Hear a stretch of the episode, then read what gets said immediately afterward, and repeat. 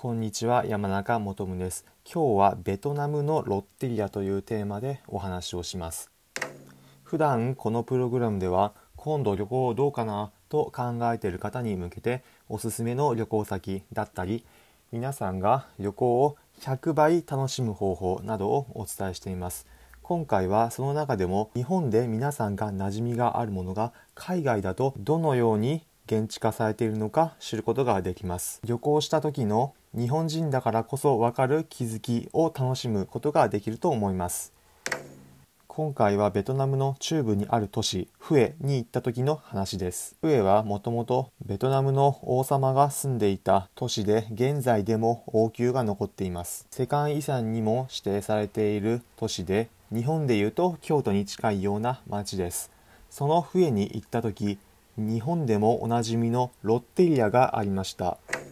ロッテリア多くの方ご存知かと思いますが念のためご説明するとハンバーガーなどを扱っているファーストフードチェーンです。ご存知ない方のために補足するとマクドナルドに近いようなイメージを持っていただければ大丈夫です。そのロッテリアベトナムの笛にあったので試しに入ってみてランチを食べてみました。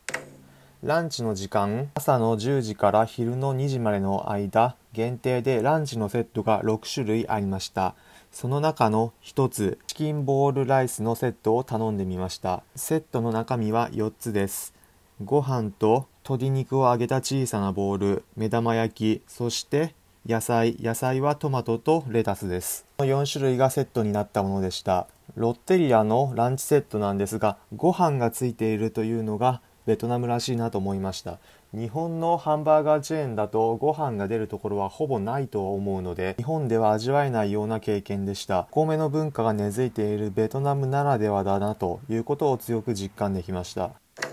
さあこのご飯とチキンボールと目玉焼きとトマトのセットいくらだと思いますか？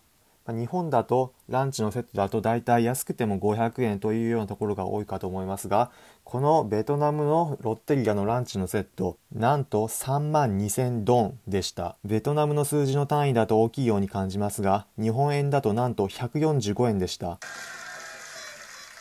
めちゃくちゃ安いんですよね。気軽に安い値段でファーストフードが食べられるのは海外ならではですね。ちなみに味はイメージ通りのファーストフードでした。皆さんももし海外行かれた際日本でよくあるものが海外だとどのように現地化されているのか見比べてみるととても面白いかと思います。最後に今回のまとめです。今回はベトナムのロッテリアというテーマでお話ししました。ベトナム中部の世界遺産都市フエにあるロッテリアではランチのセットを約145円で食べることができました。ランチのセットハンバーガーチェーンなのにお米が出るというのも現地ならではの風情を感じました。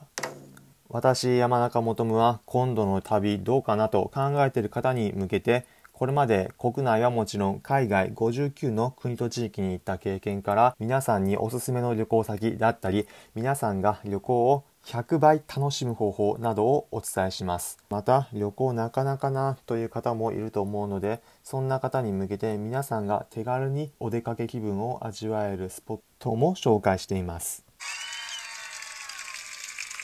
いいじゃんと思った人はこのチャンネルのフォローボタンまたはいいねの高評価のボタンも押してください。それではまた次回お会いしましょう。